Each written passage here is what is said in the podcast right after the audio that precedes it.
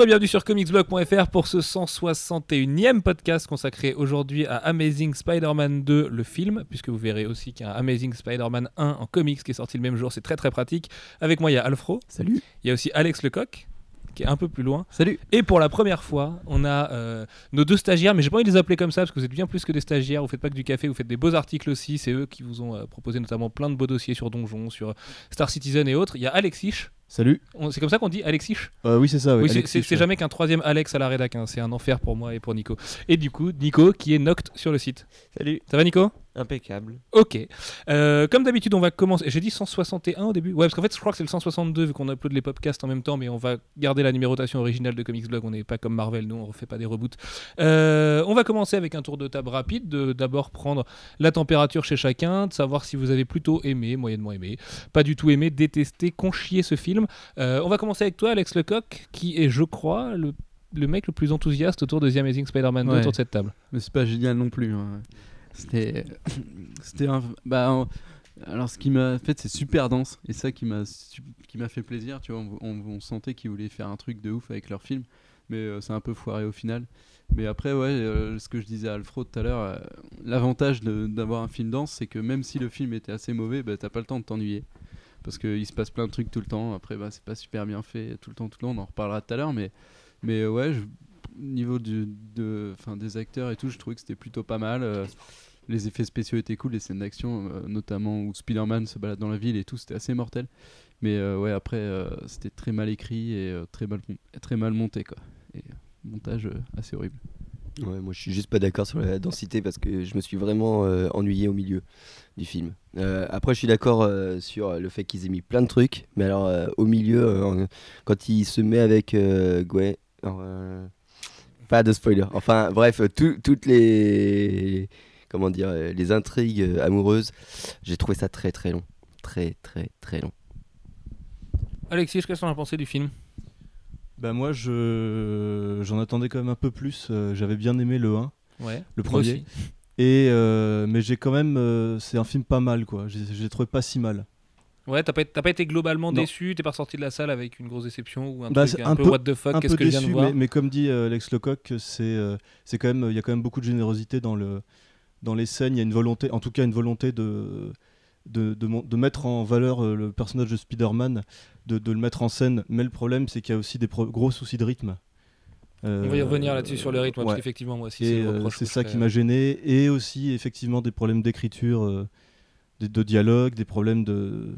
Des personnages qui, certains personnages qui manquaient un peu de consistance, tout ça quoi. Très bien, bon, bah, on va revenir en détail là-dessus. Noct, qu'est-ce que t'en as pensé? Euh, je voudrais déjà porter un petit détail parce qu'avec avec Alexis, on l'a vu en VF. Et donc pas Oui, en oui c'est vrai. Nous, on a, on a eu la chance de le voir en VO 3D ce matin. 3D, c'est bien la 3D Non, elle est Non. complètement inutile. J'ai retiré- encore une fois, j'ai retiré mes lunettes pendant les trois quarts du film, ça n'était pas du tout gênant. Donc on a eu la chance quand même de le voir en VF. Enfin, non, on n'a pas eu la chance de le voir en VF, mais on a Ouais. eu la chance de pas le voir en 3D. Et comment est la VF du coup? Euh, eh ben, pas si mal que ça. Franchement, euh, mis à part euh, le spy au lieu de spy, mais bon. Ouais, On bon, ça, de passera. toute façon. euh, Euh, bah, C'est presque un, un défaut de langage commun au français avec Spider-Man. Tu vois, tout le monde dit Spider-Man en France, donc. euh, Et, et Gwen Stacy, ouais, ouais. eh, mais personne dit Iron Man. Non, c'est vrai. Oui, mais c'est un peu comme tu sais, Logan et tous ces trucs. Ouais. c'est- Ça date de Strange et de toute cette époque qu'on n'a pas connue. Ouais. Bah, sinon, euh, je suis pas. Comment dire Je trouvais le film plutôt bof parce qu'il y a des petits bons côtés et des gros mauvais côtés. Et euh, c'est surtout un problème d'écriture, de montage. Et euh, bah, après. Vous êtes d'une sagesse incroyable, les gars. Vous avez mis le doigt sur les deux gros défauts du film qui sont l'écriture et le montage, effectivement, euh, qui sont catastrophiques. Ça sent le producteur de Sony à, à plein pot euh, de partout. Tu sens que le pauvre Mark Webb a monté euh, euh, deux, trois bouts de film, a écrit quelques scènes, et puis derrière, le mec lui a dit Bon, écoute, c'est mon film, c'est moi qui paye, donc c'est moi qui décide comment ça marche. Et avec cet enchevêtrement de, de scénettes pendant, pendant quasiment deux heures où tu es là. t'es- Alors, la critique d'Alexis sur le site, pour laquelle il se fait défoncer d'ailleurs. J'en place une petite. Euh, beaucoup de gens, beaucoup de gens, non, c'est faux, parce que beaucoup de gens ont aimé sa critique beaucoup plus que les, que les râleurs. Euh, mais des gens ont râlé parce qu'Alexis précise qu'il n'est pas un fan hardcore du, du- Encore un autre Alexis, donc qui n'est pas celui qui est avec nous en podcast, précise qu'il n'est pas un fan hardcore du personnage. Euh, et beaucoup de gens ont vu ça comme un défaut. Mais non, pas du tout. Moi, si j'ai confié la critique à Alexis, c'est justement parce que je voulais avoir un regard neuf dessus. Et que je me disais, moi, en tant que mec un peu bon public qui a aimé le premier, avec, avec justement la tonne d'infos, parce qu'on ça fait des mois avec les milliards de trailers qu'on a eu qu'on savait ce qu'il allait avoir dans le film. Je me disais, avec la tonne de trucs, je suis capable, moi, de me faire piéger et de trouver ça génial parce que je suis un fan. En l'occurrence, c'est pas le cas du tout. J'ai trouvé le film aussi euh, plutôt moyen, mais c'est en aucun cas un reproche à faire à un rédacteur. Un rédacteur, il est là pour euh, vous parler objectivement du- d'un film, pour le critiquer. Et enfin, moi, je sais que la critique d'Alexis, je pensais pas être d'accord avec, et finalement, euh, il, pareil, il a mis les doigts sur les bonnes choses aussi. Donc, euh, a, lu- enfin, il a lu les arcs majeurs de Spider-Man comme tout le monde quoi. Oui, oui, en plus, quand- personnage avec Quand il dit pas, qu'il est quoi. pas, euh, voilà, qu'il est pas un fan hardcore du perso, ça veut dire qu'il a pas tout lu. Mais Alexis a déjà lu beaucoup, beaucoup de Spider-Man et pourrait mettre beaucoup de gens à l'amende sur la culture Spider-Man. Donc, euh, c'est pas un reproche à faire à quelqu'un dans ces cas-là. Et puis, en plus, euh, justement, pour un mec qui est pas fan hardcore, il a quand même pointé les, bonnes choses à mes yeux. Euh, Il y a effectivement un énorme problème de rythme. Euh, je trouvais les dialogues euh, bof, la BO, bon, on n'est pas d'accord avec Alex là-dessus. Moi, je trouve qu'Hans Zimmer, euh, à défaut, à force d'expérimenter, se perd un petit peu dans son dubstep moisi.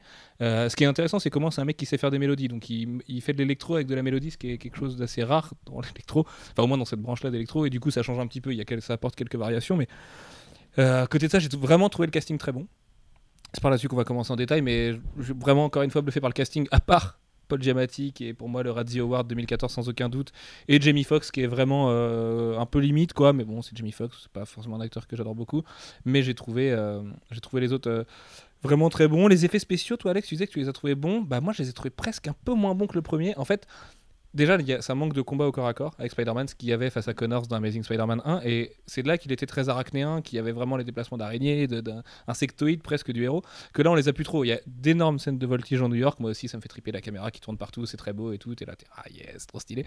Mais à côté de ça, les FX, je les ai trouvés assez bof. Euh, euh, je je suis juste un peu content que la scène qui était bleu fluo dans le trailer le soit un peu moins au cinéma, parce qu'elle me faisait vraiment très peur cette scène. Et on y reviendra dans la partie spoiler aussi. euh, Enfin, le, le montage des trailers et la communication a été quand même catastrophique. Maintenant qu'on a vu le film, on peut en parler. Il y a, beaucoup de défauts dans ce film et c'est dommage. Parce que comme tu disais, Alex, euh, moi aussi je le trouve assez dense, mais peut-être pas, pas pour ce genre de production. quoi. C'est pas Marvel Studios, les mecs aujourd'hui ont pas la maîtrise totale de leurs produits, ils font la licence parce qu'il faut il faut l'exploiter.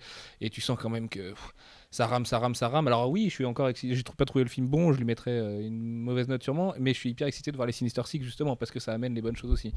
Euh, même si bon, je suis refroidi par le Rhino déjà, donc ça c'est fait. Mais euh, bon bref, on va enchaîner tout de suite sur le casting avec toi Alex. Est-ce qu'on va faire un tour du casting Par qui tu veux commencer? Euh, J'ai envie Bon, de allez. commencer par Jamie Foxx. Ah ouais Parce que pour moi, c'était la grosse interrogation, quoi. Jamie Foxx, L'édition collector magnifique de Jamie Foxx Ouais. dans ton salon Ah oui, euh, qui ça, vient de se un gros doobie. Sur Facebook, on a mis l'édition collector. En fait, c'est la tête de Jamie Foxx, mais en version creepy. Et du coup, c'est assez, ouais, c'est assez marrant d'avoir ça dans, dans son salon. Et euh, ouais, du coup, en fait, c'était la grosse interrogation. Je me suis dit, putain, il va être pérave. Et en fait, il est pérave, comme je m'en doutais, mais moins. Parce que en temps- autant Max Dillon, il est vraiment nul. Je trouve, j'ai trouvé le perso surjoué et tout, euh, vraiment à côté de la plaque. Alors qu'il y avait moyen de faire quelque chose. Là, en, électro, il est charismatique, mais il est pas non plus euh, Tony Truant, quoi. C'est le mec euh, qui fait le job et, c'est plus le- l'effet qu'ils ont mis sur sa voix qui marche que, lui. Et quand tu, parles des, tu parlais des FX tout à l'heure, c'est quand il vole, t'as l'impression que. Enfin, c'est grillé que le mec il est sur un câble ou je sais pas quoi. Enfin, tu vois ses jambes, il sait pas quoi foutre avec ses jambes pendant qu'il vole. Et du coup, il a l'air con, mais en même temps, comme ils lui ont mis une voix assez, assez grave et tout, avec euh, des effets assez stylés, ben, il passe. Puis on le reconnaît assez peu finalement Ouais. quand il est grimé en électro. Enfin, ça, c'est pas un spoiler, hein, vous l'avez tous vu dans les trailers. euh, Vous voyez quelle tête il a. C'est vrai qu'on voit un peu les traits de Jamie Foxx derrière, mais c'est pas non plus euh, le visage de Jamie Foxx comme euh, Django Unchained ou euh, ce genre de film. Et ouais, euh, du coup, mais en fait, c'est qu'en Max Dillon, il en rajoute beaucoup trop et il sait pas, il sait pas jouer pour faire ce genre de On y reviendra dans la partie spoiler parce que j'ai, on m'a dit aujourd'hui que Max Dillon était la plus grosse insulte au nerd euh, de, de- de l'histoire d'adaptation de comics. Je suis pas d'accord du tout là-dessus, mais euh, mais on, on en reparlera justement tout à l'heure dans la partie spoiler. Alexis, qu'est-ce que t'en as pensé de Jamie Foxx? Bah moi j'ai trouvé justement que c'était le, le, le vilain, le, je sais pas si on peut dire ça, le vilain, dit vilain, ouais. le Ouais, ouais. vilain le plus, euh, le, le, bah, le moins charismatique du film, celui qui, qui était le plus raté. Il y a quand même, trouvé, il y a quand même le Rhino. hein. La, Le Rhino, c'est quand même catastrophique de A à Z. hein. C'est, c'est... bah, à la rigueur, le- c'est une performance qu'il a fait Paul Giamatti. Le mec, il s'est lâché hein, parce que pour être aussi mauvais dans la scène d'intro, et putain, j'ai- pff, j'étais là, j'étais. mais c'est pas À, à possible, la rigueur, le Rhino, j'ai préféré parce qu'il est, il était un peu fou. euh, je me suis, j'ai trouvé que ça marchait un peu mieux que, bah, que Jamie Foxx, qui a l'air de, qui n'est pas trop à sa place, je trouve. euh. Après, j'ai, bien aimé le, Jamie Foxx euh, une, fois qu'il a été transformé, j'ai bien aimé le, Jamie Foxx bleu, tout ça. Je trouve qu'il est réussi visuellement, mais euh, c'est, dans son jeu. C'est dans, dans ce qu'il dit, dans ses, euh, effectivement, comme tu disais, dans sa manière de bouger. Et euh, je trouve que c'est surtout ça, c'est surtout ce personnage-là euh, qui manquait de consistance à mon avis. Ok, Alfro. Après, moi, je suis pas sûr que ça vienne du jeu, mais plus de l'écriture. Parce qu'il est quand même écrit. euh, je pense que euh, son personnage, ils ont dû lui donner un pauvre post-it pour lui dire euh, voilà à peu près comment il pense. Et parce que on voit à la fin du film quand il, bah, quand il est vraiment oui, mais quand il est devenu un vilain, mais il est assez inexpressif parce que bah voilà, il, il, il a absolument aucun enjeu, aucun. Enfin, ses, ses- motifs sont complètement complètement futiles et tout. Et puis euh, on sent que bah il, il y a rien à faire avec ça. Et puis pour, un acteur interpréter euh, ça, bah euh, c'est difficile quoi. Il a pas de de- d'émotion à y mettre. Il y a aucun sentiment. Enfin, le mec il doit être complètement perdu quoi. Du coup, il, bah, il fait le méchant. Mais, effectivement, je pense que c'est ça le souci, c'est qu'il a été sous-exploité quoi en fait. On peut, on peut résumer ça comme ça, je pense. Ce qui est dommage pour Jamie Foxx parce que c'est quand même un gros nom et, euh, et les autres acteurs du casting, on va y venir tout de suite, mais euh, sont quand même euh, vraiment à la hauteur dans, dans leur globalité. Noct, qu'est-ce que t'en as pensé de Jamie Foxx Euh, rapidement? Jamie Foxx, rien du tout. Franchement, rien du tout. euh, J'avais Merci. déjà pas trop aimé dans Django Unchained. Ouais. De toute façon, j'ai pas besoin de revenir sur ce film-là que j'ai pas du tout aimé. Oula. Euh, et en fait, le problème de, Jamie Foxx, c'est comme le disait Alfro, son personnage, il est, il tient à quasiment rien en fait. Son, il est pas tant développé plus que ça et l'i- l'idée de base qu'il y a derrière, il est, elle est certes intéressante sur euh, l'image et tout, mais euh, elle est pas. non, ça euh, tient pas, c'est pas. Ça tient pas. Et oui, mais parce qu'en même temps, c'est là, c'est le vilain euh, usuel du film parce qu'il en faut un. Et d'ailleurs, on verra dans la partie spoiler tout à l'heure une grosse question pour les fans de comics et de continuité et euh, les mecs qui sont fans d'échelle de force et de pouvoir et tout ça. euh, Est-ce qu'il est pas beaucoup trop fort en fait, Jamie Foxx, par rapport au électro classique qu'on connaît? Euh, Gwen Stacy, tiens, tu vas garder le, le micro. Donc euh, Emma Stone, comment tu l'as trouvé À part très jolie, Hmm. tu as le droit de nous le dire aussi. Oui, bon, oui, ça va. Euh, non, en fait. euh, Elle est pas si jolie en vrai. Non. Je veux pas casser le mythe, mais mais de toute façon, j'aime pas les blondes. Ok. Voilà, c'est dit. T'aimes pas Django, t'aimes pas les blondes, putain, on va pas s'entendre. Non, en fait, euh, Emma Stone, ça va. Franchement, ça va. Euh, mais. ça Mais va. ça va. Il y a, rien à dire, en fait. Le, le personnage est pas. Le. C'est c'est difficile de, de, de- de dire quelque chose sur, euh, sur le personnage de Gwen Stacy parce que autant. Autant c'est intéressant qu'ils aient pas utilisé Mary Jane Watson parce que bon avec le- la trilogie de Sam Raimi et le fait que normalement elle devait être Alors, le saviez-tu euh, Il y avait Shailene Woodley qui devait jouer dans Amazing Spider-Man 2 en tant que Mary Jane Watson et elle a été virée Ouais, et coupée au montage et parce qu'elle était a priori trop moche. Bon, ça c'est une légende d'Hollywood, mais toujours est-il qu'elle est effectivement pas du tout dans le film. hein. C'est pas une légende urbaine, elle est même pas là en caméo, elle est pas dans un coin de rue en train de se taper un Starbucks. Non, elle est pas là, ils l'ont enlevée. Voilà, en fait, le truc, c'est que Gwen Stacy, elle fait euh, la moitié du, euh, du film. C'est-à-dire, euh, il y, a, il y a la partie euh, Spider-Man et la partie Peter Parker. Il y a les deux. Et euh, ils essayent de, de mettre l'un avec l'autre, et puis euh, bah, ça passe pas toujours. Ok. Alexis, comment tu l'as trouvé Emma Stone? Bah, Emma Stone, c'est une actrice que j'apprécie beaucoup. C'est, elle est très très magnétique dans tous ses films. Elle est euh, et justement ce que je l'ai beaucoup euh, apprécié dans ce Spider-Man parce que justement c'est pas la cruche neuneu quoi, c'est une bourrine un peu. C'est euh, Peut-être un peu trop pour, pour jouer Gwen Stacy. Enfin, moi j'aime bien Emma Stone en tant qu'actrice aussi, mais elle peut pas se défaire de son accent un peu Midwest. Elle peut pas, tu vois. Alors, certes, elle a une diction un peu chelou, elle a une mâchoire un peu chelou, Emma Stone, avec ce qui fait son charme aussi, mais je, je trouvais qu'elle arrivait pas forcément à se fondre dans la peau de Gwen Stacy tout le temps, hein. peut-être un peu moins que dans le premier d'ailleurs. Il y a des moments où, enfin bon après c'est parce que je suis un fanatique hardcore du personnage de Gwen Stacy en comics, donc je suis complètement amoureux de Gwen Stacy. Mais il y a des moments où je la trouvais un poil à côté du, Bah en du fait, elle sujet. fait pas quoi. du tout new-yorkaise quoi. Bah c'est ça, elle fait pas new-yorkaise. Mais je déteste dire ça, donc euh, je, je le dis pas. Mais, euh, Ouais, non, mais mais elle fait pas du tout new-yorkaise. C'est si, mais c'est ça le truc. Euh, Le problème, c'est qu'elle vient quand même du haut de famille euh, new-yorkaise. Et des fois, bah ouais, il y a l'ac- l'accent midwest qui ressort. Et Puis bon, elle est brute de décoffrage quoi. Et euh, du coup, c'est hyper plaisant à voir, mais est-ce que ça correspond au personnage? Pas, pas tant que ça. Quoi. Alex, pour finir sur Gwen Stacy, sur Emma Stone, pardon. Ouais, bah, je trouve que justement, euh, j'imagine qu'on va parler de, de Andrew Garfield après, ou Eh j'imagine pas. Et, Non, mais du coup, euh, la moi je trouve que c'est son travail euh, d'acteur- d'acting, il marche super bien en alchimie avec euh, Andrew Garfield quoi. Et, et la moitié. Bah, ça aide en même temps, ils sont Oui, ensemble bah, dans la ouais. vie depuis Amazing Spider-Man 1. Et ça se voit. hein. Il y a coup, plein de scènes où ça se voit et et- du coup ça marche très bien. quoi. Et du coup, voilà, ça marche toujours. Et, et du coup, leur relation, même si elle y a des problèmes d'écriture dessus, eh ben, au moins il y a la sincérité. Et tu vois que quand ils, quand ils jouent ensemble et tout, ça, ça, ça marche super bien. Et du coup, ça fait que quand on, enfin, on regarde ça, il y a. J'ai perdu le mot que je voulais dire. Mais du coup, c'est super bien. Mais il y a, c'est marrant ce que tu dis parce que Mark Webb, c'est quand même un pro de la, com- de la rom-com. Euh, il a fait 500 jours ensemble avec euh, Zoé Deschanel et Joseph Gordon-Levitt, qui, euh, sans être ensemble, sont deux des meilleurs amis de l'univers. Et, et ça marchait très bien pour ça. Là, il avait un petit peu le même, la même idée avec Garfield et Stone. Et le problème, c'est qu'encore une fois, bah, ça a souvent été fait. Il y a des scènes, ça se voit que c'est du Mark Webb où c'est un peu dialogué, c'est un peu pas trop con. Et puis il y a d'autres scènes de dialogue. Oh là là, quelle horreur. Tu Ouais, sens voilà, que le producteur leur a dit vas-y, faut mettre ça pour justifier, pour que les, pour que les mecs ils comprennent qu'il se passe ça à tel moment. Il n'y a le- pas besoin quoi. Le syndrome électro, en fait, c'est que t'as des trucs qui ont, qui ont été mal écrits ou alors surécrits, surinterprétés et tout. Et alors que leur relation est sincère de base, enfin dans leur jeu, ils en rajoutent des tonnes et putain, ça casse tout quoi. C'est Ça vrai qui qu'il est y a des... chiant. souvent c'est dommage. Ouais. Euh, Dan Diane, hyper important, euh, Monsieur Chronicle, qui fait son retour dans, dans le même genre de poste en fait finalement. Ce mec va être cantonné à ce genre de rôle. En même temps, quand t'as une tête comme ça, tu peux être que le, le- Ah le- l'anti-vilain, tu vois. C'est le mec qui est un peu bien, mais un peu pas trop, avec les yeux clairs et tout. Par contre, moi, je l'ai trouvé surpuissant dans le film, vraiment. Ouais. Euh, un peu moins sur la seconde moitié, sans spoiler. Enfin, sur, euh, voilà, sur ce qui lui arrive. Euh, mais en tout cas, au départ, le mec, lui, il est magnétique aussi pour le coup. C'est un mec, euh, il accroche la caméra, mais à 10 000%.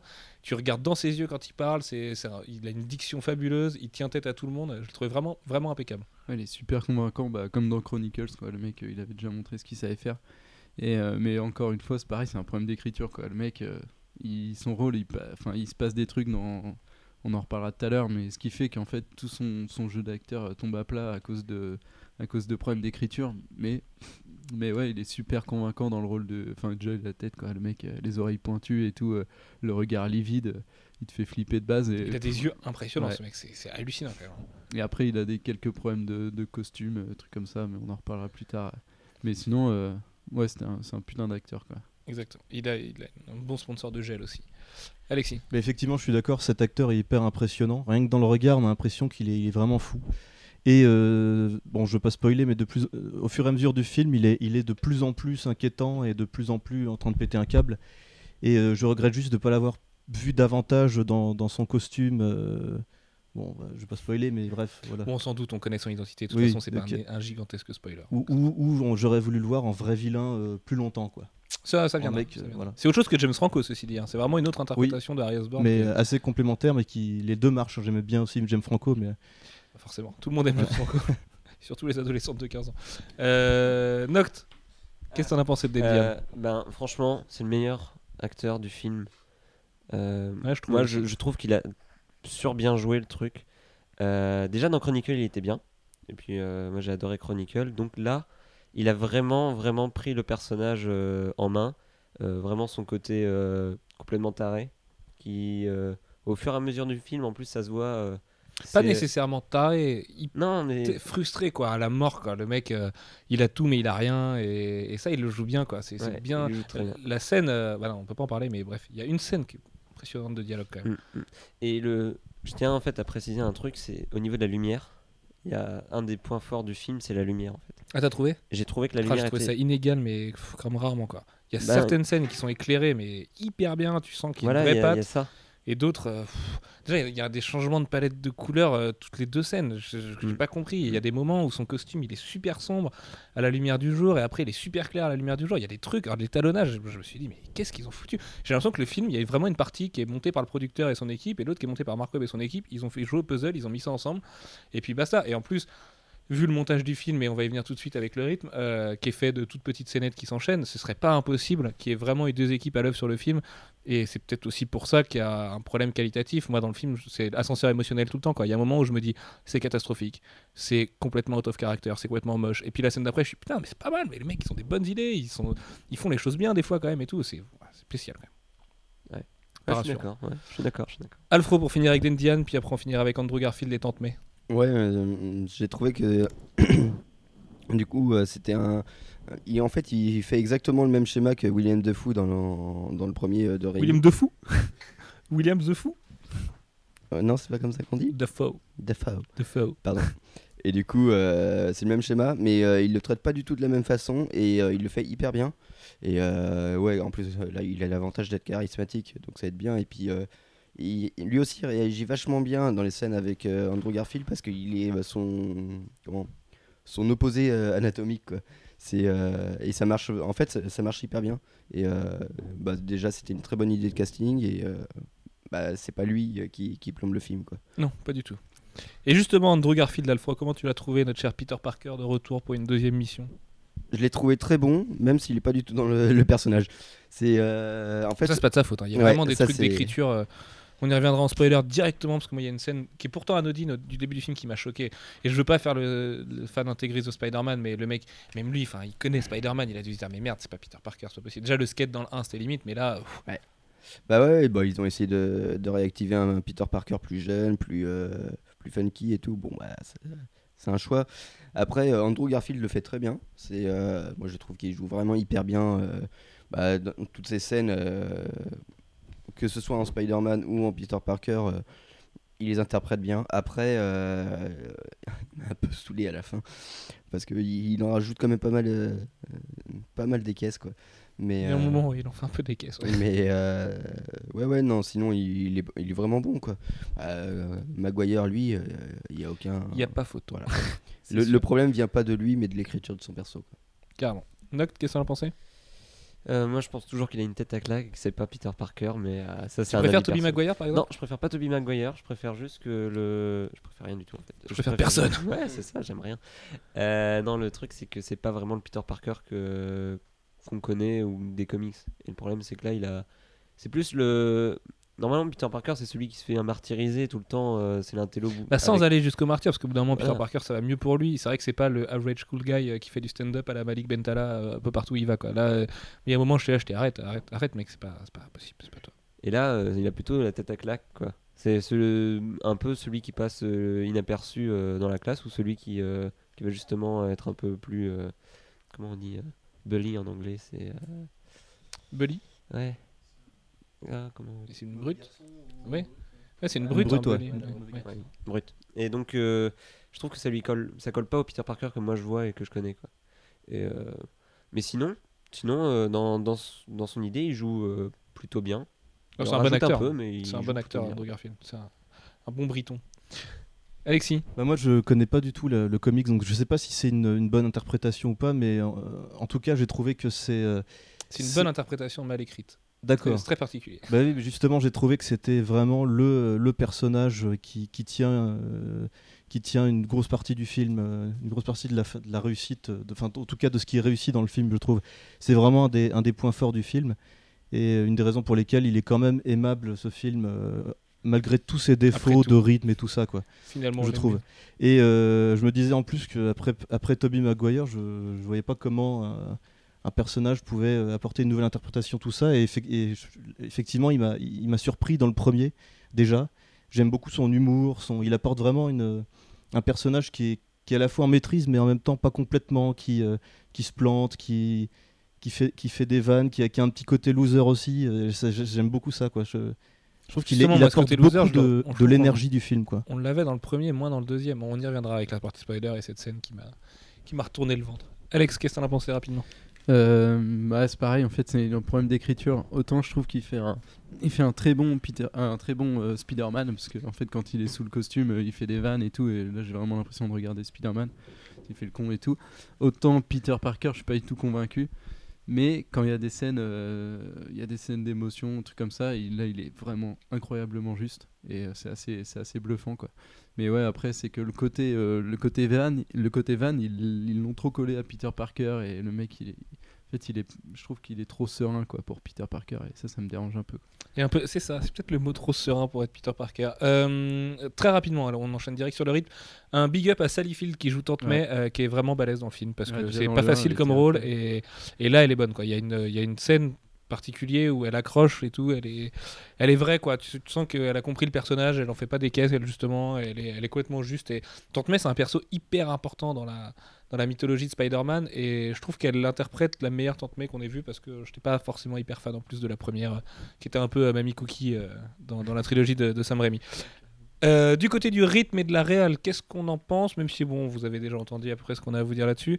C'est plutôt mal rythmé, c'est pas tout le temps bien réel, euh, c'est hyper inégal. Ouais, ceci dit, euh, peut-être pouvoir passer à la partie spoiler plutôt que prévu, parce que ça sert à rien qu'on vous répète euh, 100 fois les mêmes choses. Juste quand même une partie importante pour les gens qui l'ont pas encore vu.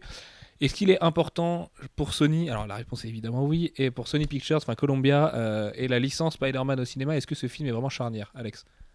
Euh, ouais, parce qu'en fait, en même temps, justement, je voulais dire un truc sur le rythme, c'est qu'on voit justement que là, ils ont voulu lancer leur univers étendu et faire ah putain, faut qu'on dise ça, faut qu'on dise ça, faut qu'on dise ça.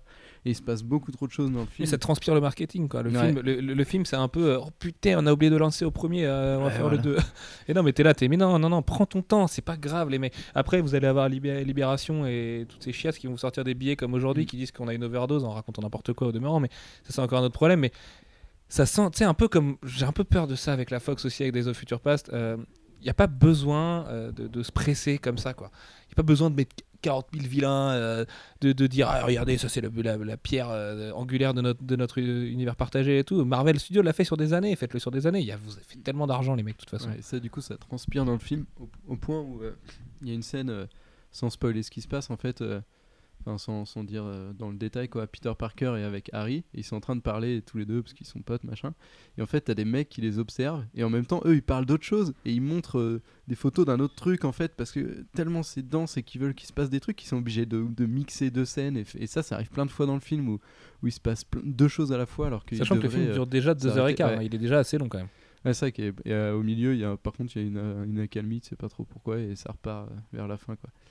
Et du coup, c'était quoi? Ah oui, est-ce que c'était charnière euh, pour Bah oui, oui, évidemment. En fait, tu vois que c'est le film qui lance la suite. Il y a plein de références à- aux deux films euh, qui sont en train de nous préparer euh, dans les coulisses, donc Sinister Six et Venom. et puis, bah. Venom. Et Venom. On aura tout eu hein, sur, euh, sur Venom. On a eu Venom, Venom. Ouais, mais je suis enrhumé, du coup, j'ai trop de mal à parler. c'est assez difficile parce que si je peux m'étouffer à tout moment. Donc si vous m'entendez plus, c'est que je suis décédé. Et euh, ouais, non, non, bah du coup, oui, c'est, tu vois clairement que là, ils sont en train de préparer le terrain. Et justement, c'est ce, qui a, c'est ce qui a été rajouté dans le film. Et tu vois, en fait, c'est ces trucs-là qui ont été rajoutés qui, qui sont en trop dans le film ou qui ont été mal gérés, quoi. Et assez dommage. Très bien. Et moi, je suis pas très serein du coup pour la suite. euh, j'ai un peu peur. Alfro. Bah ouais, en- moi franchement j'ai senti une énorme euh, opération de com plus qu'un vrai film fini quoi. C'est ça qui m'a gêné. C'est déjà j'ai un- pas l'impression que le film soit fini. Euh, ça s'ouvre sur quelque chose d'autre euh, et qui aurait pu être ouvert d'une façon beaucoup plus euh, comment dire beaucoup plus organique dans le film lui-même parce que ça arrive vraiment à la fin de façon très très abrupte. C'est ah on a fini on a fini le film mais on n'a pas du tout prévu de lancer le truc. Du coup, on rajoute une autre scène qui est très très mauvaise et, et, et ça a absolument aucun sens quoi. Et, euh, en fait, ouais, voilà, c'est l'opération marketing quoi. On faire un truc parce que ça fait quand même déjà une demi-heure qu'on parle et que euh, si vous n'avez pas vu le film, c'est rare qu'on sorte un podcast au moment de la sortie du film. Donc a priori, vous êtes déjà pas mal à l'avoir vu, donc vous allez pas mal à, à pouvoir continuer ce podcast. Bref, ceci est une alerte spoiler. euh, quittez tout ce que vous faites si vous n'avez pas encore vu le film parce que là, on va spoiler comme des gorées, notamment sur la scène d'Alfro parce qu'il y a vraiment un gros truc à dire là-dessus. Bref, je vous laisse 5 secondes pour éteindre votre autoradio. Non, c'est pas vrai. Euh, bref, j'espère que vous voulez bien savoir ce qu'on va vous raconter et que, et que vous n'avez pas craché en voiture. Ça pourrait peut-être arriver un jour. On serait très triste que ça arrive. Sur cette scène, Alfro, justement, euh, donc c'est la fin du film. Et la fin du film s'ouvre avec le retour de Paul Giamatti. Ah ouais, je t'ai acheté. Oh là là, ça va, être, ça va être cacahuète encore. Ça va être incroyable. Ça va être festival. Ah bah c'était festival. hein. Il est Ah ouais. encore plus mauvais qu'au départ. Il a un design qui est pas si con. Le Oh moment. non. Non, non, le moment où il court euh, à quatre pattes, c'est hyper malin. Par exemple, tu vois, c'est le genre de, de truc qui. C'est censé Ça être. représente le film, tu vois, ce, ce genre de truc. C'est que c'est pas beau, c'est pas très efficace, mais en même temps, il y a une bonne idée dans cette mauvaise idée. Ouais, mais c'est censé être une armure hyper euh, technologique, hyper moderne. Le machin, il est fait avec des plaques de tôle qui ont été soudées ensemble. Comment, et puis, comment, à quel moment ça et marche puis le mec, il est en plein gunfight, il l'ouvre en plein milieu, il s'en bat les couilles, c'est vraiment Ouais, On lui tire dessus. euh. Lui, là, il attend que Spider-Man gère le gamin, histoire de dire Eh, Attends, c'est sympa un gamin quand même, je sais pas. eh oh. Eh, tu vois, t'es là, t'es What the fuck? Le mec, quand il est. Au début, qu'est-ce qu'il en sait quand il défonce des bagnoles s'il n'y a pas des enfants à l'intérieur? Et là, il s'arrêterait. Enfin, tu vois, il y, a des- il y a des incohérences, mais cosmique dans ce film. Et le pire, je crois que c'est le pire, c'est qu'ils ont réussi. Ils ont réussi la scène du film qui est la mort de Gwen Stacy, qui est quand même vraiment réussi. Le moment où il y a le snap, tu vois, le fameux Mm. snap des comics, on l'a là, il est bien. Alors ça se fait avec euh, pas de la même façon, c'est pas lui directement qui la tue, mais euh, elle, se prend le, elle se prend le sol après la chute. Il y a une tension dramatique colossale, même si je trouve que c'est là-dessus qu'il en fait des caisses quand elle, quand elle est morte. Tu sens Ouais. que bon, euh, il il va rentrer avec elle et puis euh, ils vont manger de la soupe le soir, ils vont être contents tous les deux parce qu'en fait elle est vivante et euh, que lui il verra encore. Gwen- Quoi, Gwen ce n'est pas la réalité? Non, c'est pas la réalité. Euh, et du coup, t'as quand même cette scène qui est ultra forte, qui est fondatrice dans la mythologie de Spider-Man. Les mecs, ils te font la scène d'enterrement, t'as l'impression qu'ils l'expédient, mais 3000 Mais l'enterrement. Avec une ellipse qui dure dix 6 mois. Mais oui, mais l'enterrement, il est dix fois moins important que celui de son père dans le film d'avant. T'es là, t'es foutu de la gueule du monde. Et là, la fin du film devient ce qui devrait être l'intro de Sinister Six. Et t'es là, t'es, mais qu'est-ce que vous branlez, le mec vous... Alors, en le voyant, je me suis dit, ok, c'est couillu de finir son film de manière comme ça, parce que c'est un peu impromptu, c'est un peu original, mais en même temps, c'est tellement raté que tu peux pas les remercier. Ah ouais, non, et puis elle est hyper mauvaise. Et puis Ouais. tu sais même pas ce qui se passe à la fin, tu sais pas s'il Ouais. arrive vraiment à le défoncer, le Rhino. Alors oui, il est de retour à New York, donc évidemment qu'il arrive à le défoncer, mais c'est celle-là, la scène euh, bleue, euh, qu'on avait dans les trailers. Déjà, le trailer, tous les trailers se finissaient par, la, par le dernier plan du film. Mais vous êtes fous les mecs, vous avez pété un câble. Du coup, tout le film, j'étais là en mode, ah, il y a pas eu le plan moche encore, ça veut dire qu'il va être à la fin. Et là, bim, je le vois, et enfin, je fais, ah, ok, non mais les mecs, mais... Il y, a- un nombre de- de- de- d'imbécilités qui ont été faites en amont avec ce film, c'est quand même colossal. Quoi. Bah, moi, ce qui m'inquiète avec les Sinister Six, en fait, c'est que comme c'est un plan d'oscorp et on voit tout- toutes les armes les unes à côté des autres, ça veut dire que tous les persos, ça va être des gentils petits pions. Mais attends, le Docteur Octopus, c'est pas un pion, quoi. C'est c'est pas une création. Justement, s'ils font un film Sinister Six, il y aura peut-être une autre profondeur qui fait que c'est pas forcément des pions derrière. Venom est incontrôlable, euh, Octopus il est pas forcément contrôlable. Le Ouais, Vautour, enfin, euh, du coup, les, toi, les, comment, les, les bras mécaniques, là, c'est pas les siens. Non, c'est pas les siens, mais après Mais- ça n'empêche pas de se rebeller non plus. Tu Ouais, vois, mais- euh, pour ce qui reste d'Oscar, franchement. euh, Pour la signification même du, du personnage, c'est quand même assez. ah, par contre, c'est vrai que voilà, les, les mettre tous sous la bannière d'Oscar, c'est un peu trahir aussi les comics et c'est un peu dommage. Mais ça, à la limite, s'il y a que ça, moi je signe. hein. Franchement, euh, le gros problème, c'est. On va revenir à Jamie Foxx et à Electro. Il est dix fois trop puissant. C'est pas parce que Marvel Studios a Thanos qu'il faut faire des personnages comme ça, les mecs. Vous êtes complètement fous. Alors, même si ça donne une scène fabuleuse sur la BO où euh, il va faire du son avec l'électricité et Hans Zimmer va s'éclater comme un petit ouf par-dessus, euh, le mec est dix fois trop fort pour Spider-Man. Mais c'est pas logique du tout. À un moment donné, il y a les rapports de force, c'est important, dans la... de- Bah. surtout, surtout dans la dans la culture pop, enfin, c'est un truc de base, tu vois. Bah, si, ils auraient pu le faire, mais à la limite, Spider-Man, il meurt, quoi. Oui, voilà. Parce que c'est- au bout d'un moment, son costume est isolant. euh, pff, Enfin, je sais, je sais pas. il- ou alors, il a vraiment inventé le textile le plus isolant du monde et c'est un génie. Mais du coup, il devrait arrêter d'être Spider-Man. C'est le deuxième plus grand génie de Midtown, elle lui dit. C'est Gwen Stacy, et d'ailleurs, c'est elle qui a l'idée. Mais, euh, mais c'est vrai que c'est un peu con. Le mec, il vole, il, il, il est, il, est, il est plus que matière. Enfin, tu sais, il peut se, se dématérialiser et voyager à travers l'électricité. Vous êtes fous, les mecs. Électro, c'est à moitié un tocard, normalement. Ouais, c'est pas ça, quoi. Et puis, ils le battent en rallumant l'électricité. Ah oui, non, ça, Ça, ça m'a. ça- avec de la toile. Ouais. non, mais on s'est bien marré, au moins ça c'était un peu drôle. Mais a- c'est là où tu te dis quand même que c'est un film de producteur parce que le mec il, a- il voulait délirer, tu vois. Il s'est dit, bah, vas-y, Electro, il est un peu stylé, on fait ça. Mais t'as l'impression que personne a douté de rien dans ce film. Et du coup, ceux qui en pâtissent, c'est les fans de comics. Et la fameuse scène contre laquelle je suis hyper en colère, c'est la scène de remise des diplômes du début. euh, qui en plus amène un des pires faux raccords du monde où euh, enfin, voilà, on invoque l'ellipse pour excuser le faux raccord, mais c'est quand même horrible. Cette scène de la remise des diplômes où Peter Parker roule une galoche 3000 à Gwen Stacy sur la scène, mais jamais de la vie il ferait ça les mecs. Même la version ultimate de Peter Parker, même une version ciné, c'est pas lui, c'est juste pas lui, c'est out of character et en plus c'est out of character au sein même du film puisqu'il est pas comme ça le reste du temps. Enfin, pour moi c'est à l'image du film cette scène, c'est ultra déceptif à côté de choses qui sont pas mal. Quoi. Et après, il va dire à Gwen qu'en fait, il peut pas rester avec elle parce que son père, il le voit partout et tout. C'est horrible. Et après, il, ça, met- Aunt May le réveille deux semaines après parce qu'il euh, il est impartiel. Parce qu'il est impartiel. Après une remise de diplôme, sachant que moi je veux bien qu'on explique que c'est une ellipse, mais non déjà, parce que quand tu passes tes diplômes, même si tu fais une ellipse de deux semaines, bah, tu repasses pas des partiels derrière. Enfin, je sais pas, tous les systèmes scolaires sont pas complètement neuneux non plus. Mais même, admettons, s'il y a une ellipse, vous êtes sur un média qui est l'adaptation de comics, tu vois qui casse les ellipses dans qui casse. Trois mois plus tard, c'est fait comment? Bah avec une bulle. Et c'est aussi con que ça, mais ça marche quoi. Putain, c'est c'est de la BD, il y a un rapport au truc et tout. Bah non, là les mecs, c'est ellipse. Allez vous faire foutre, on sait pas combien de temps après c'est. La fin, pareil, il y a jamais. La temporalité du film, elle est inexistante et tu te retrouves avec des absurdités comme ça. Alors si en plus tu rajoutes à ça les faux raccords dans le film, à un moment ils marchent, euh, ils sont au milieu de la rue. Et le plan d'après, ils sont hyper loin dans la rue. Et t'es là, t'es, mais vous êtes fous les mecs, vous voyez rien quand vous faites vos- quand vous tournez les films. ou- Et pourtant, à côté de ça, t'as des trucs grandioses. Je, je comprends pas. Je suis. Il y a un autre faux raccord dans le film. Il se couche, il regarde le mur, plan d'après, il regarde euh, le, euh, la- sa chambre.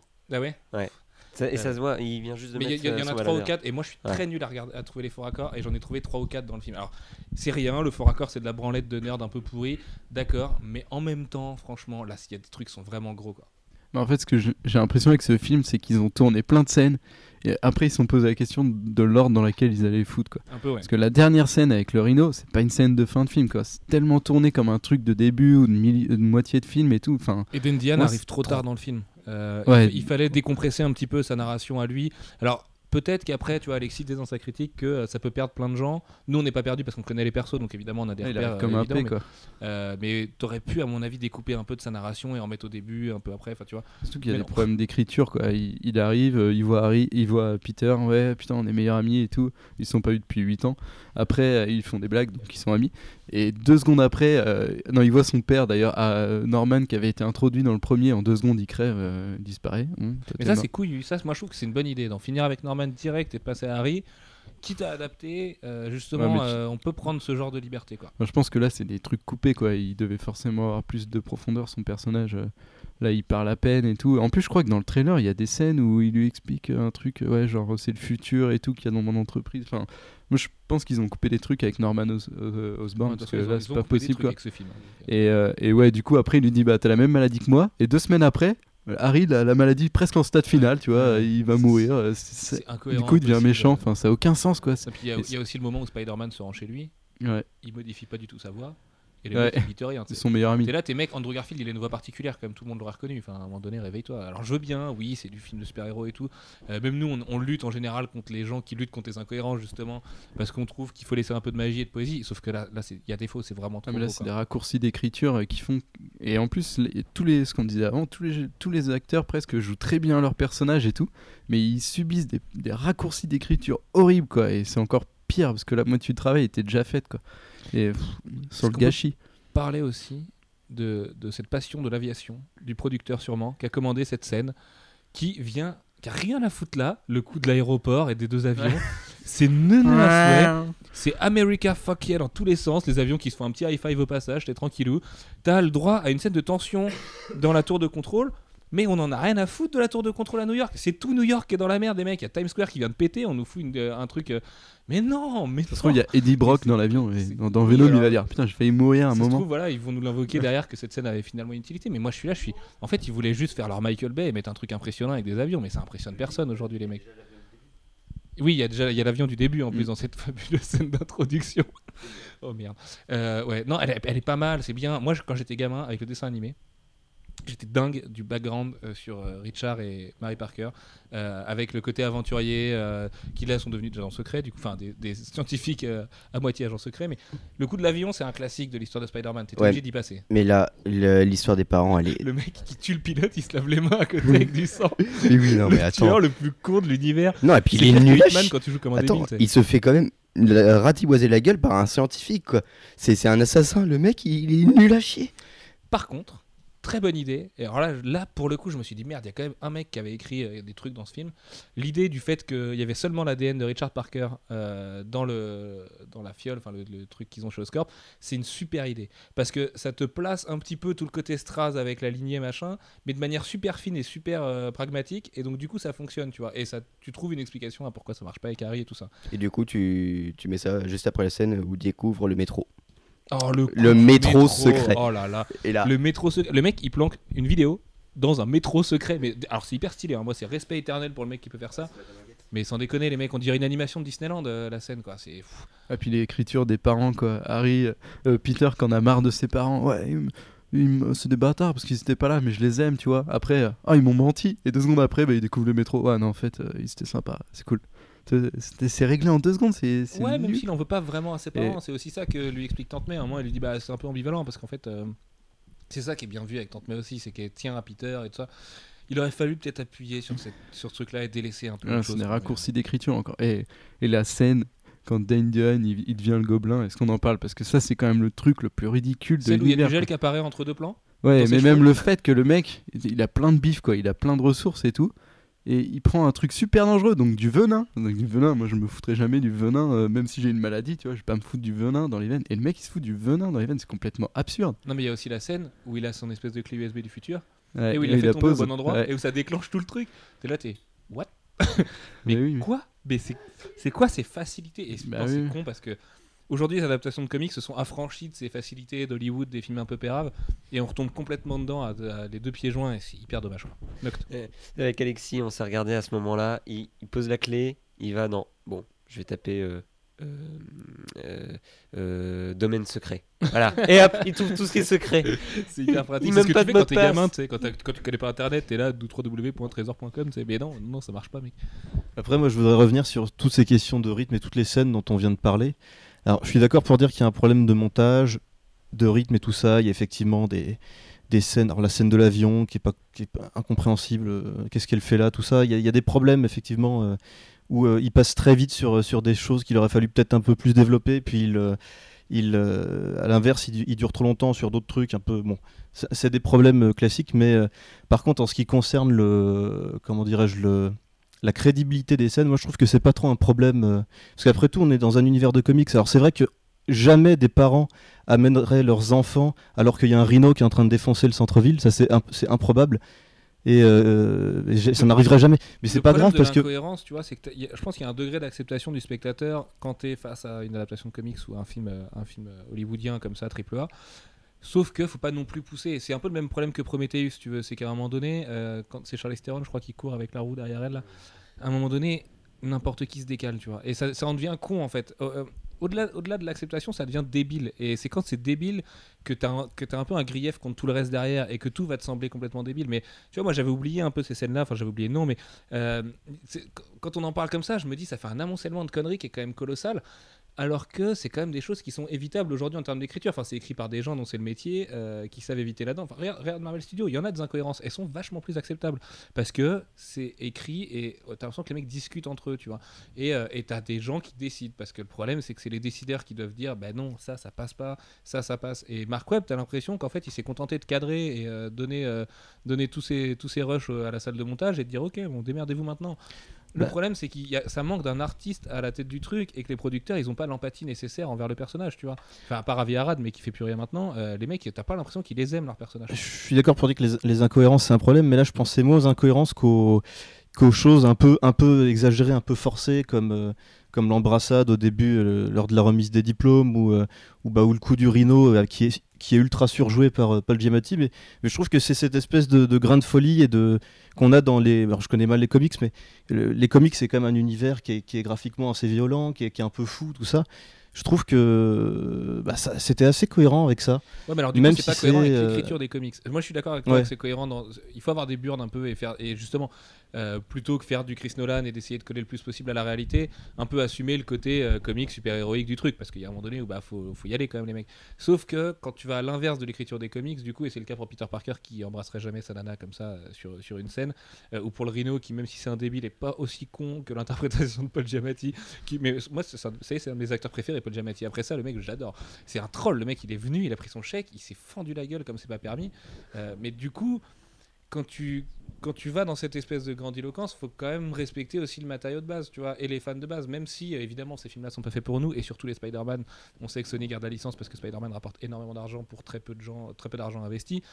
Quand bien même, tu vois, là je pense que le grand public va aussi se dire, parce que le grand public il a le choix avec d'autres trucs qui sont d'une qualité supérieure à côté, mais à peu près dans le même giron, parce que aussi des adaptations de Marvel, euh, le grand public va se dire qu'on le prend un peu pour un con avec ça, quoi. Alors c'est peut-être bien pour un enfant de 6 ans qui effectivement s'en fout des incohérences, mais euh, le film n'est pas non plus fait pour des enfants de 6 ans, quoi. Il y a des, il est fait normalement aussi pour les fans de Spider-Man et euh, pour les gens qui ont envie d'une nouvelle mythologie et tout. Et moi, c'est là où j'ai vraiment l'impression de voir l'œuvre d'un producteur qui a juste envie d'abuser d'une licence. Je suis hyper d'accord avec toi sur le fait qu'il faut assumer euh, le côté foufou des trucs. Mais il faut le faire avec de l'empathie, il faut aimer ce qu'on fait. Et moi, dans le film, j'ai l'impression que c'est moqueur. Il y a même des fois, enfin, ouais, il y a des fois où j'ai l'impression qu'on se moque un peu du matériau. Et je suis là, je suis, c'est bon, si ça vous intéresse pas, faites-le pas. Mais confiez-le à des gens à qui ça intéresse vraiment. Et puis dans ce cas-là, intervenez pas et contentez-vous de compter vos billets. On vous demande pas plus. Mais euh, là, ouais, ça, sent la prod interventionniste à tous les étages. Quoi. Euh, en fait, le film, il, il est ponctué de plein de petites bonnes idées, comme ça. Mais après, euh, t'as le l'ensemble fait qu'il marche pas tant que ça. Et Ah c'est ouais, ouais, le problème, c'est l'écriture avec le comics. Autant euh, il y a des, voilà, il y a par exemple la mort de Gwen Stacy, elle est géniale. On, on voit le- l'onomatopée, on, on ressent tout le truc. Même si le fil qui prend la forme d'une main, je suis pas sûr. quoi. Ouais, bon, ça, ouais, non, Je- ça c'est vrai. J'étais là, tu vois, ça c'est par exemple le genre de truc, il n'y a pas besoin. Y a T'as pas, ouais. besoin d'être grandiloquent à ce point-là. Si ton, si ton Spider-Web c'est juste une toile normale, bah, c'est pas grave. C'est normal, Spider-Man il a jamais fait des mains, tu vois. Donc euh, t'es là, t'es l'image, les mecs, euh, ça va 5 minutes quoi. La mort en croix, à la limite, moi je m'en fous, mais je sais qu'il y a encore des gens qui vont gueuler là-dessus. Enfin, Il y a, il y a- il y a quand même beaucoup de choses où les mecs qui sont allés les deux pieds dans le plat, alors que je suis d'accord avec toi, et je suis assez d'accord avec Alex. Moi, le film, je, le trou- je suis loin de le trouver catastrophique. Quoi. Je m'attendais à bien pire. Bon, alors Alpha sera pas du tout d'accord, on verra avec les notes tout à l'heure, mais il y a, les scènes de voltige, elles sont mortelles. Il y a quand même des belles ambitions. Je trouve les designs globalement tous réussis.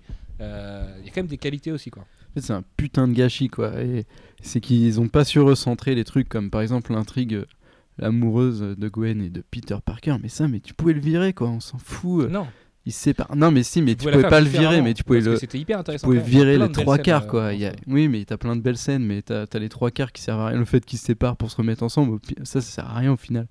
Et genre de trucs où, putain, Peter Parker, il écrit, il met plein de trucs sur son mur, et là, il, il met une photo de Gwen Stacy et avec un petit post-it, est-ce que je vais te perdre toi aussi? Mais j'ai envie de lui cracher dessus, quoi.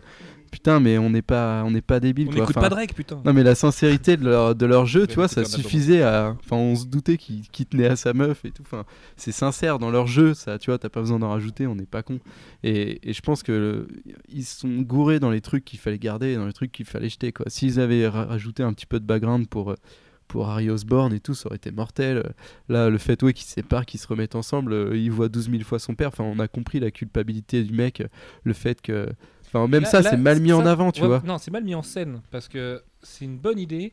Parce qu'en fait, ça te ramène, du coup, quand il le voit avant de rentrer, effectivement, dans l'horloge à la fin, il revoit le père, donc là, il comprend que c'est baisé. Il se dit, Mm. merde, c'est baisé pour Gwen Stacy, qu'est-ce que j'ai fait? Je suis allé trop loin. Enfin, en plus, c'est de sa faute à elle, à la rigueur. En plus, pour bien déculpabiliser le héros, qui va repartir dans une déprime pendant encore plein de films. ça Mais chiant, ça qui est mortel, Ah non, tu ça, vois. ils ont évité. Ils ont, du coup, à la fin, ils se sont dit, oh, 6 mois de déprime, on, on, on vous le montre pas finalement, il déprime déjà, c'est comme ça. Ah, pour la suite, tu vois. Mais dans leur relation, il y a quand même deux pures scènes. Alors, je sais pas, vous trouvez peut-être pas, mais euh, chez Oscorp, quand c'est lui qui renverse le café et tout, bah déjà la chorégraphie de Garfield est incroyable, c'est bien filmé, c'est impeccable et tout, avec l'ascenseur justement où elle croise d'Indiane, tout ça. Et puis il y a la scène euh, quand elle est euh, au truc de recrutement d'Harvard, qui est hyper bien, où en plus ils font de l'humour de Brit- Oxford, pardon. Où ils font de l'humour britannique à foison, où euh, tu sens l'espèce de gêne qui est entre les deux, tu vois, l'éloignement et tout. Ça, c'est du Mark Webb à 1500%, tu vois. C'est c'est du non-dit dans cette scène-là, il n'y a pas besoin d'appuyer sur. Et après, tu as d'autres scènes sur le pont, mais avec le fond vert le plus sale de l'univers, où c'est là le mec qui lui écrit I love you en géant sur le pont de Brooklyn. Bah non, mais non, mais quand même. Ouais, identité secrète. Ah non, mais là, c'est grillé, quoi. Enfin, déjà, quand elle est morte, tout le monde a dû griller que, que qu'est-ce qu'elle foutait avec Spider-Man et tout. Enfin, c'est pas possible. Mais euh, ouais, ouais, non, je pense que c'est juste qu'ils sont, ils ont pas su se centrer euh, les bons trucs, quoi. Et, et du coup, t'as eu des conneries comme ça. Je pense que là, la, la relation entre Peter et, Gwen, elle est, elle est super importante et ils l'ont à moitié gâchée en en, en rajoutant trop, quoi. Et ils auraient pu la mettre en second plan parce qu'elle c'était tellement sincère les, les, les scènes entre les deux que, que ça suffisait pas d'en rajouter quoi. Pour, euh, pour, euh, pour d'autres personnages comme par exemple Harry, moi je trouve que c'est un putain de gâchis quoi. Je trouve que alors, il- on le voit une fois, c'est un mec qui a l'air un peu sympa. On le voit la deuxième fois, il, sa maladie, elle lui a fait un grognon dans le, dans le cou et puis il est là, ah, ah, je suis méchant. ah. Je suis en train de me dire qu'on pourrait faire un montage avec les images du film et les dialogues de Dumb and Dumber. comme il s'appelle Harry aussi. Harry, t'as les gelées. Harry, t'es vivant, mais tu tires comme un gland. Bref, excusez-moi, je suis beaucoup trop fan dessus. Euh, la BO, Alex, parce que tu voulais revenir dessus, parce Ouais. qu'on n'est pas du tout d'accord sur Hans Zimmer. Bah, le thème, euh, le thème principal, je le trouve un peu chelou. En fait, je, je trouve qu'il il colle pas avec l'ambiance du film. Euh, ça fait trop super héroïque là où je pense qu'il aurait fallu un peu de nostalgie et tout. Mais j'ai trouvé ça assez sympa parce que du coup, euh, tu vois que c'est vraiment le labo d'Hans Zimmer. là où il a une ère où justement il parle de de revoir un peu ce qu'il fait euh, là sur Interstellar il s'est complètement remis en question là pour Batman Superman c'est ce qu'il disait aussi que comme il Oui, avait en fait, déjà parce fait que Batman Hans Zimmer et qu'il a enfin fait quelque chose de différent. C'est ça que t'aimes non, j'ai trouvé ça marrant parce que c'était vraiment un labo et la scène justement où ils se battent et que ça rebondit et ça fait de la musique, là je l'ai trouvé trop court, tu vois, alors qu'il y aurait moyen de faire un truc vraiment ambitieux. Par contre, il y a juste une interrogation, c'est le thème de, de Electro.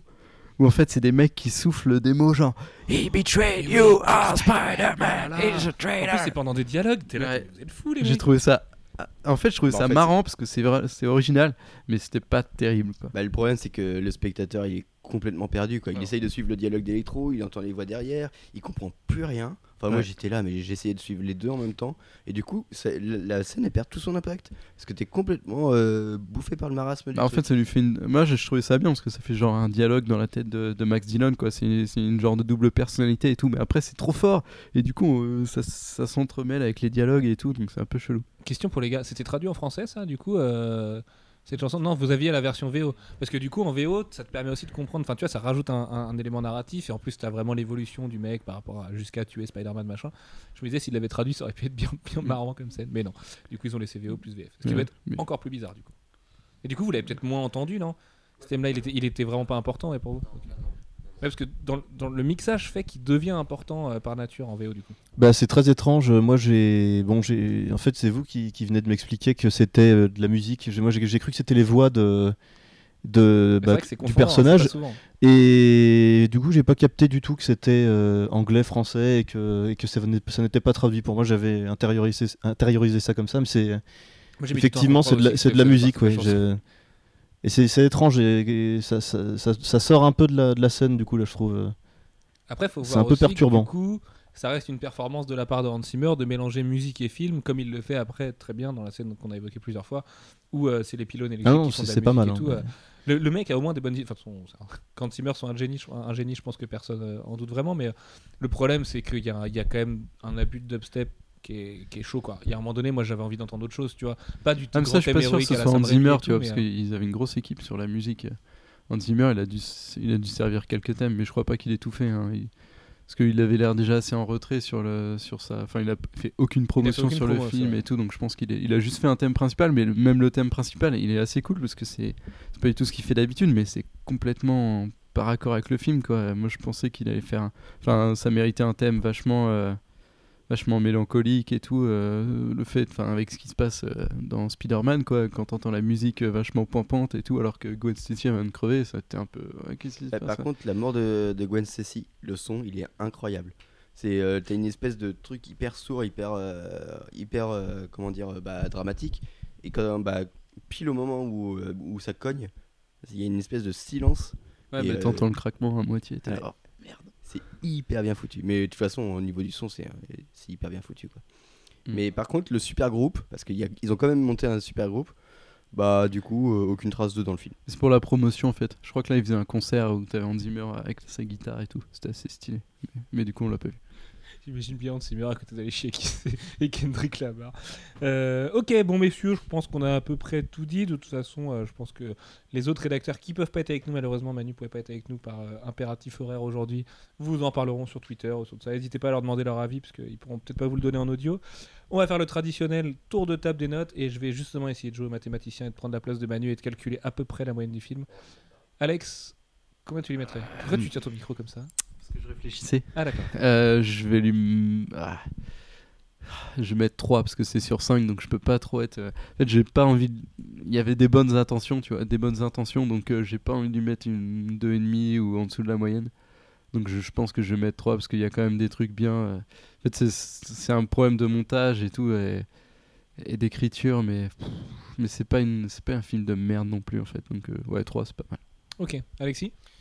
Bah, je pensais lui mettre 3 aussi parce que bah, pour, euh, pour, pour les maths. pour cette euh, générosité dont je parlais au début, le personnage d'A- d'Andrew Garfield, enfin de, de Spider-Man euh, interprété par Andrew Garfield, qui est hyper, euh, bah, qui, qui, qui, qui- est hyper drôle, qui, qui est plein d'énergie et tout, et, et les autres personnages aussi, qui mine de rien sont, sont hyper bien interprétés. Puis pour des scènes d'action, même s'il y a des soucis de, de- de mise en scène parfois, des problèmes de raccord, tout ça. C'est euh, c'est un film, comme je disais, qui est, bah, qui est très aimable quand même. quoi. Exactement. Je suis à peu près d'accord avec toi. Noct? Je mettrais 2. Ok. 2 parce que en fait y a, on a gagné plein de trucs et on a perdu plein de trucs. Euh, on a gagné plein de trucs niveau comics, genre quand ils sautent entre les immeubles, tu les vois, le- tu vois carrément le dessin qu'il y a sur le, le truc. Il a, C'est carrément les plus mimiques. ambitieux que Sam Raimi. Alors évidemment, ça Ouais. se fait des années plus tard, mais euh, les gens avaient tendance à dire que le premier était vraiment un copier-coller de Sam Raimi. Là, ils ont ils sont un peu renouvelés sur la voltige. Quoi. Ouais. Et euh, il y a des trucs qui se perdent. Il y a la relation avec Gwen Stacy qui prend beaucoup de temps, normal à cause de la fin, et qui est bien encore une fois. Euh, Il y a la relation avec euh, le père de, de Gwen, le colonel Stacy, qui est, euh, Qui est pas très importante. Mais ils ont complètement perdu l'oncle Ben. Enfin, Mais c'est vrai qu'Oncle Ben n'a quasiment plus aucune importance, quoi, à part deux évocations par Tante May. euh. Voilà, il y a Tante May qui range ses affaires, euh, Peter il s'en fout. Il dit ok, ok, ouais, vas-y, mais bazar-les. euh. En même temps, ça nous aurait peut-être gonflé qu'il y ait encore du Oncle Ben, quoi. Ouais, mais Oncle Ben il est tellement important. En fait, les- le truc de, de Peter Parker, c'était que c'est ses relations qui, sont, qui le rendent aussi super important. C'est aussi ce qui le fait douter. Là, il doute pas dans le film. Il doute jamais de, de lui en tant que Bah, il Spider-Man. doute, mais on, fait, on fout des ellipses sur ses doutes. Mais à la limite, tant mieux, parce que si c'est du doute gothico, euh, émo, euh, comme dans le premier, euh, pff, ça aurait été long Ouais, aussi, mais tu vois. si c'est des doutes comme dans le deuxième de Sam Raimi, c'est cool. Que si c'est des doutes comme dans les comics, Je suis pas c'est la cool. personne à qui il faut dire ça, mais. je sais pas. Non. enfin, oui, oui, si, je vois ce que tu veux dire. Donc voilà, deux. Deux Ok, Alpha. Euh, du coup, moi je pense que je vais lui mettre un et demi parce que euh, au final, en fait, le film il m'a énervé. Moi, je vais pas voir un film pour me pour m'énerver. C'est et du coup, euh, ouais, il y a des qualités. hein. Les scènes d'action sont bien faites, les acteurs sont bons, euh, il y a une bonne musique, mais le film est mal écrit. Je suis désolé, il est mal écrit, il est mal monté, il est mal rythmé. Et du coup, euh, voilà, c'est bah, c'est un mauvais film. Il n'y a pas d'autre mot. hein, C'est C'est pas un mauvais si, film. si, c'est un mauvais C'est film. pas un bon film, ça c'est sûr. Non, c'est un mauvais film. Parce que quand un film est aussi mal écrit, bah je suis désolé. Moi, moi j'en suis pas ressorti en me disant euh, il y a des trucs à sauver. C'est l'ensemble du film est est plus lourd et plus euh, plus plombant que, que ses qualités. Petit point rhétorique, j'ai quelqu'un l'autre jour qui m'a dit euh, Je comprends pas la volte-face de Sullivan qui avait dit que Thor euh, de Dark World était un bon film. Justement, pour rentrer là-dedans, euh, Thor de Dark World, c'est pas un bon film, c'est un film honnête. Voilà. Et donc Spider-Man, pour moi, c'est un film euh, un peu moins qu'honnête. Tu vois? Et c'est loin du mauvais film quand même. Il y a quand même des scènes qui sont pas mal. Ouais, mais, mais moi je vais pas voir un film pour des scènes. Non, bien Ouais, sûr. je- mais, euh, Moi je, je le vois dans son ensemble et dans son ensemble c'est vraiment un mauvais film. C'est un peu le problème des adaptations de comics aussi, c'est qu'on a tendance euh, à partir euh, un peu en se disant bon, s'il y a des scènes qui sont mortelles, c'est déjà ça, et du coup de s'en contenter. Peut-être que tu as raison, que je suis un peu trop optimiste là-dessus, mais euh, c'est vrai qu'en tant que film, en tant que tel, c'est pas, c'est pas grandiose. Euh, moi, je lui mettrais, euh, j'hésite entre 2 et 2,5. 2, je trouve ça dur parce qu'il y a quand même des moments où j'étais content, un peu comme le premier, tu sais, où je lui reprochais plein de trucs, mais il y a des moments que je trouvais mortels. Euh, je trouve, ouais, c'est comme disait Alex tout à l'heure, c'est juste un gros gâchis ce film parce que il est plein de bonnes idées, il est plein des bonnes personnes, mais il n'est pas décidé par les bonnes, ça c'est sûr que, que c'est pas Mark Webb qui est derrière ce truc-là. Il était beaucoup plus derrière le premier que derrière celui-là à mon avis, puisque celui-là devient la pierre angulaire de leur univers partagé euh, un peu caduque là avec des, un film sur les vilains. Ouais, et puis il a déjà annoncé qu'il ferait le 3 et pas le 4. Oui, voilà, en Donc, plus, euh, donc c'est pas forcément hyper rassurant. En même temps, moi, le film, il m'a donné envie de voir la suite. Euh, c'est ça le- la, la conclusion que j'en tire. Euh, J'étais content d'entendre Kendrick au générique, parce que ça veut dire que c'était fini. Puis Pendant 10 secondes et après on a Alicia Keys. oui, après t'as Alicia Keys, ouais, malheureusement. Mais ah, je sais pas, j'hésite entre. Non, je vais mettre 2,5 parce que. Oh, je sais pas. Ouais, je suis 2,5, allez, on s'en fout. De toute façon, c'est une note, ça sert à rien les notes. Il, mé- il mérite la moyenne pour moi, mais tout juste quoi. Vraiment, c'est un 2,5 un peu sympa. Parce que. Vraiment, pas déçu parce que je savais à quoi m'attendre, parce qu'en général, on arrive un peu à savoir à quoi s'attendre avec euh, le comportement du marketing autour. Euh, là, c'était pas brillant. Comme X-Men Days of Future Past risque de. Ah non, c'est différent parce que Ah la Fox, ils sont très pros dans le fait de faire une com de merde et un film un peu moins merdique derrière. Parce qu'on n'a pas parlé de la scène de fin. Enfin, de la, la scène Ah, euh, la scène post-gène, ouais. de d'X-Men Days of Future Past. Et ça donne vraiment pas envie de le voir, le film. quoi. C'est le même symptôme. euh, une scène d'action Oui, complètement décousue. Tous les films X-Men, quand tu fais des trucs avant le film, ça donne pas envie. Et quand tu es dans la salle, tu dis bah, pourquoi ils ont fait ça en fait avant? Ils sont cons les mecs, il faut arrêter de se tirer des balles dans le pied. C'est comme le vrai. poster euh, ridicule de l'autre jour. Enfin, tu vois, ça se trouve, X-Men Days of Future Past sera pas mal quand même. On... on sait pas, on verra. C'est pareil, on s'avancera pas trop. Comme on s'était pas avancé sur Spider-Man 2 parce qu'on le sentait pas à fond, ce qu'on peut vous dire, c'est que Guardian, ce sera mortel. ça, c'est à peu près certain. Et, et si on est déçu, on va. On va prendre trop cher. Si on est déçu, euh, ça va être un ascenseur émotionnel incroyable. Euh, du coup, ça fait combien de moyenne, Alex?